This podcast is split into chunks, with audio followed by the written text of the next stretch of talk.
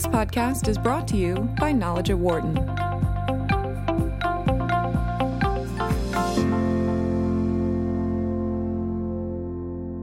Our guest today is Andrew Davidson, president of Andrew Davidson and Company in New York City.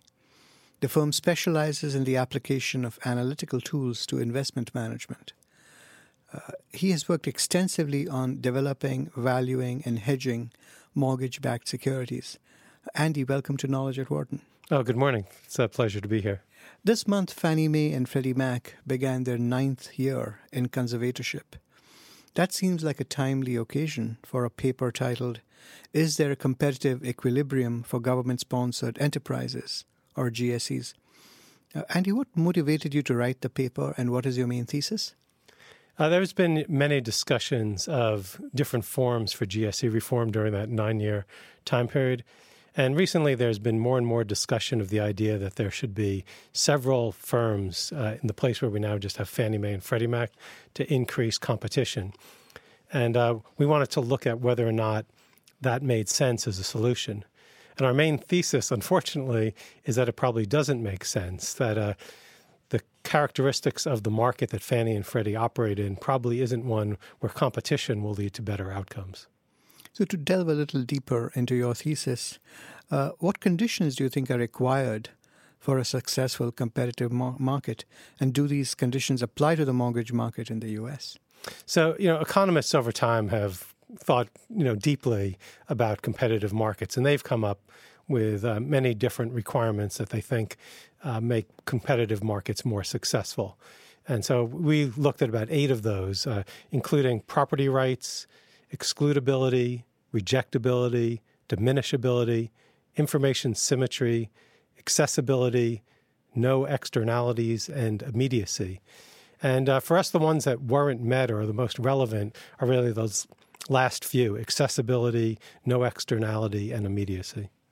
Well, your paper points out that some segments of the mortgage market meet some requirements for successful competitive markets.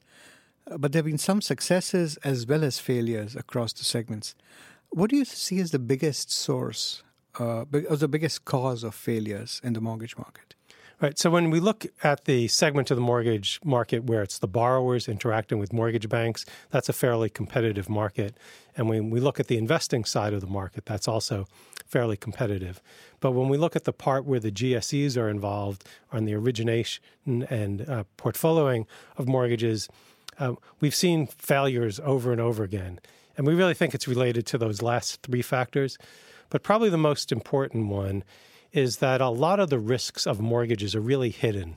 And, so if you originate a mortgage of poor quality, you don't often find out about that until sometime later. So it takes changes in unemployment or home prices or movements in interest rates before the true risks of the mortgages are exposed. So this means it's fairly easy for a player who wants to dominate the market by increasing market share to start making compromises on quality or in some other aspects of their origination process. And then they can gain more and more business. And we won't really see the outcome of that or the negative outcome until some later time period. Oh, and what are some of the remedies that economists have found to address these market failures? And what's your assessment of those remedies? Right. So, for the different, each failure really has different types of remedies. And for the immediacy, it's really one of the hardest ones to solve. So accessibility, there's ways of setting up utilities that can create accessibility for more people. For externalities, economists usually require either some form of regulation or taxation. So we're talking about like carbon tax or things like that to take care of pollution, externalities. And so any of these solutions could be a good solution. And you really have to make sure you take the solution that's appropriate to the problem. For example, one of the problems in the mortgage market has always been information asymmetry. So what does the borrower know versus what does the investor know? And over time, a tremendous amount of data transfer has taken place, and we have excellent systems in place to reduce that asymmetry. During the crisis, people stopped doing, the basic underwriting, and so they lost the ability to take care of that problem. But that's a problem that can be solved through more information. Right. I was also very curious to know what the implications are of your analysis for GSEs and what kinds of interventions are required to achieve results that are best for society.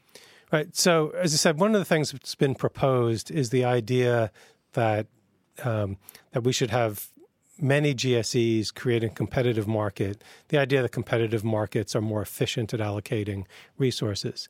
Most people recognize that there is difficulty in access because the mortgage market is so large and Fannie Mae and Freddie Mac are so central that they are really providing the plumbing that keeps our system going. So one of the proposals was to separate out the plumbing from the other functions of Fannie Mae and Freddie Mac through creation of this common securitization platform. So it's a good idea, but it really only addresses one aspect. It really only addresses the accessibility aspect of the obstacles to a competitive market and doesn't really do much for the issues about immediacy and externality. So a real solution has to address all of those. And I say, unfortunately, we think the solution is to not encourage more competition, but something more along the line of a regulated utility. And then the question is, what is the governance for that utility? And there's really sort of three possibilities. One is that the government can own and run that. Two is that it can be a publicly owned utility, like a power utility. Or three, the one I favor most, is that we use a cooperative structure to own and manage that utility. So what would be some of the implications of the solution that you're proposing? So it turns out that the solution I'm proposing is actually not much different than the situation we're in currently. Right. We currently have two large GSEs. They're heavily regulated. And so the main addition is how do you bring in the private capital to support them so the government has less risk exposure? And then we could use a system much like the Federal Home Loan Bank system, which also most of these lenders participate in. So it would be taking something from another area of the housing market and imposing it on this portion. So based on what you're saying, how would you say the mortgage ecosystem has fared during the past almost decade that the GSEs have been under conservatorship? And do you think that a high degree of regulation should continue, or is more competition a possible solution? Right. So it's sort of surprising, but the last 10 years have probably been the most stable time period in the mortgage market history, at least from the time I've been involved, which is from the early 90s or late 80s. And then I think the 10 or 20 years of history I know before that. And so some of that may just be sort of the hangover from the crisis and people are more conservative. But I think a lot of it has to do with the way that Fannie Mae and Freddie Mac have been regulated to stick to their knitting and provide, a consistent set of services across the mortgage market. And so I think it's important to keep a fair amount of that regulation in place to provide that stability. But it would be very good to start bringing in additional capital.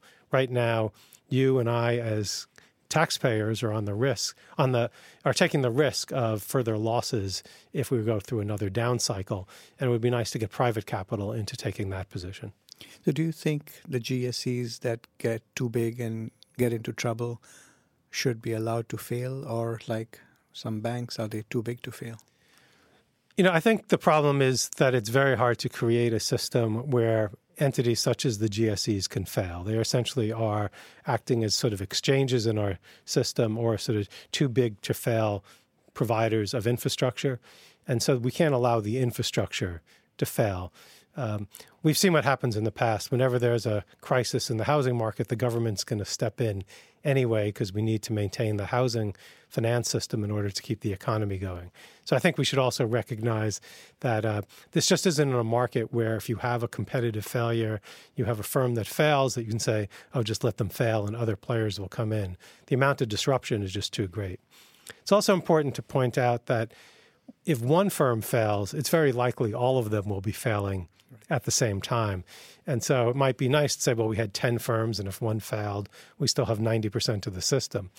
But as we've seen in the mortgage market, usually when you have one failure, you have a cascade of failures because they're all exposed to the same risks.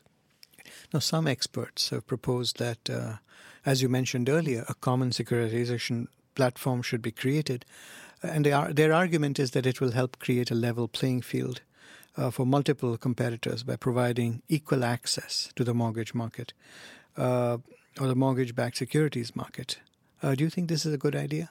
Well, it might be a good idea to have a common securitization platform and to provide some additional stability to the infrastructure. But I think it's naive to think that a competitive solution will be stable. What we've seen in the mortgage market is that generally one of two things happen. Either a dominant firm emerges because it's not just the infrastructure, but there's other pricing or service aspects that they can use to grow their market share. Or two, there's a race to the bottom where people take advantage of the lack of immediacy that we talked about in order to cut corners, quality, improve pricing slightly, and take on more and more risk. So it's very easy to grow your market share at a time when things are good and hide the underlying problems. And so that's unfortunately is my fear what would happen in a more competitive market. I mean, the other idea that has been proposed, I think this is by the Mortgage Bankers Association, that the GSEs should be transformed into utilities and that more GSEs should be created to encourage competition. What's your view of that? Well, certainly I favor the idea of them being turned into utilities, which means that if you're going to have some dominant firms that basically have monopoly power, they need to be regulated as to what prices they can charge and what activities they can engage in. So the utility part I'm certainly supportive of. Once again, on the competitive side, the question is, all right, what are you gaining through that competition? Right. If you've already created a utility that limits excess returns, what are you gaining from having more competition? And then what are you risking? And once again, my view is that you're risking a race to the bottom or a dominant firm emerging anyway.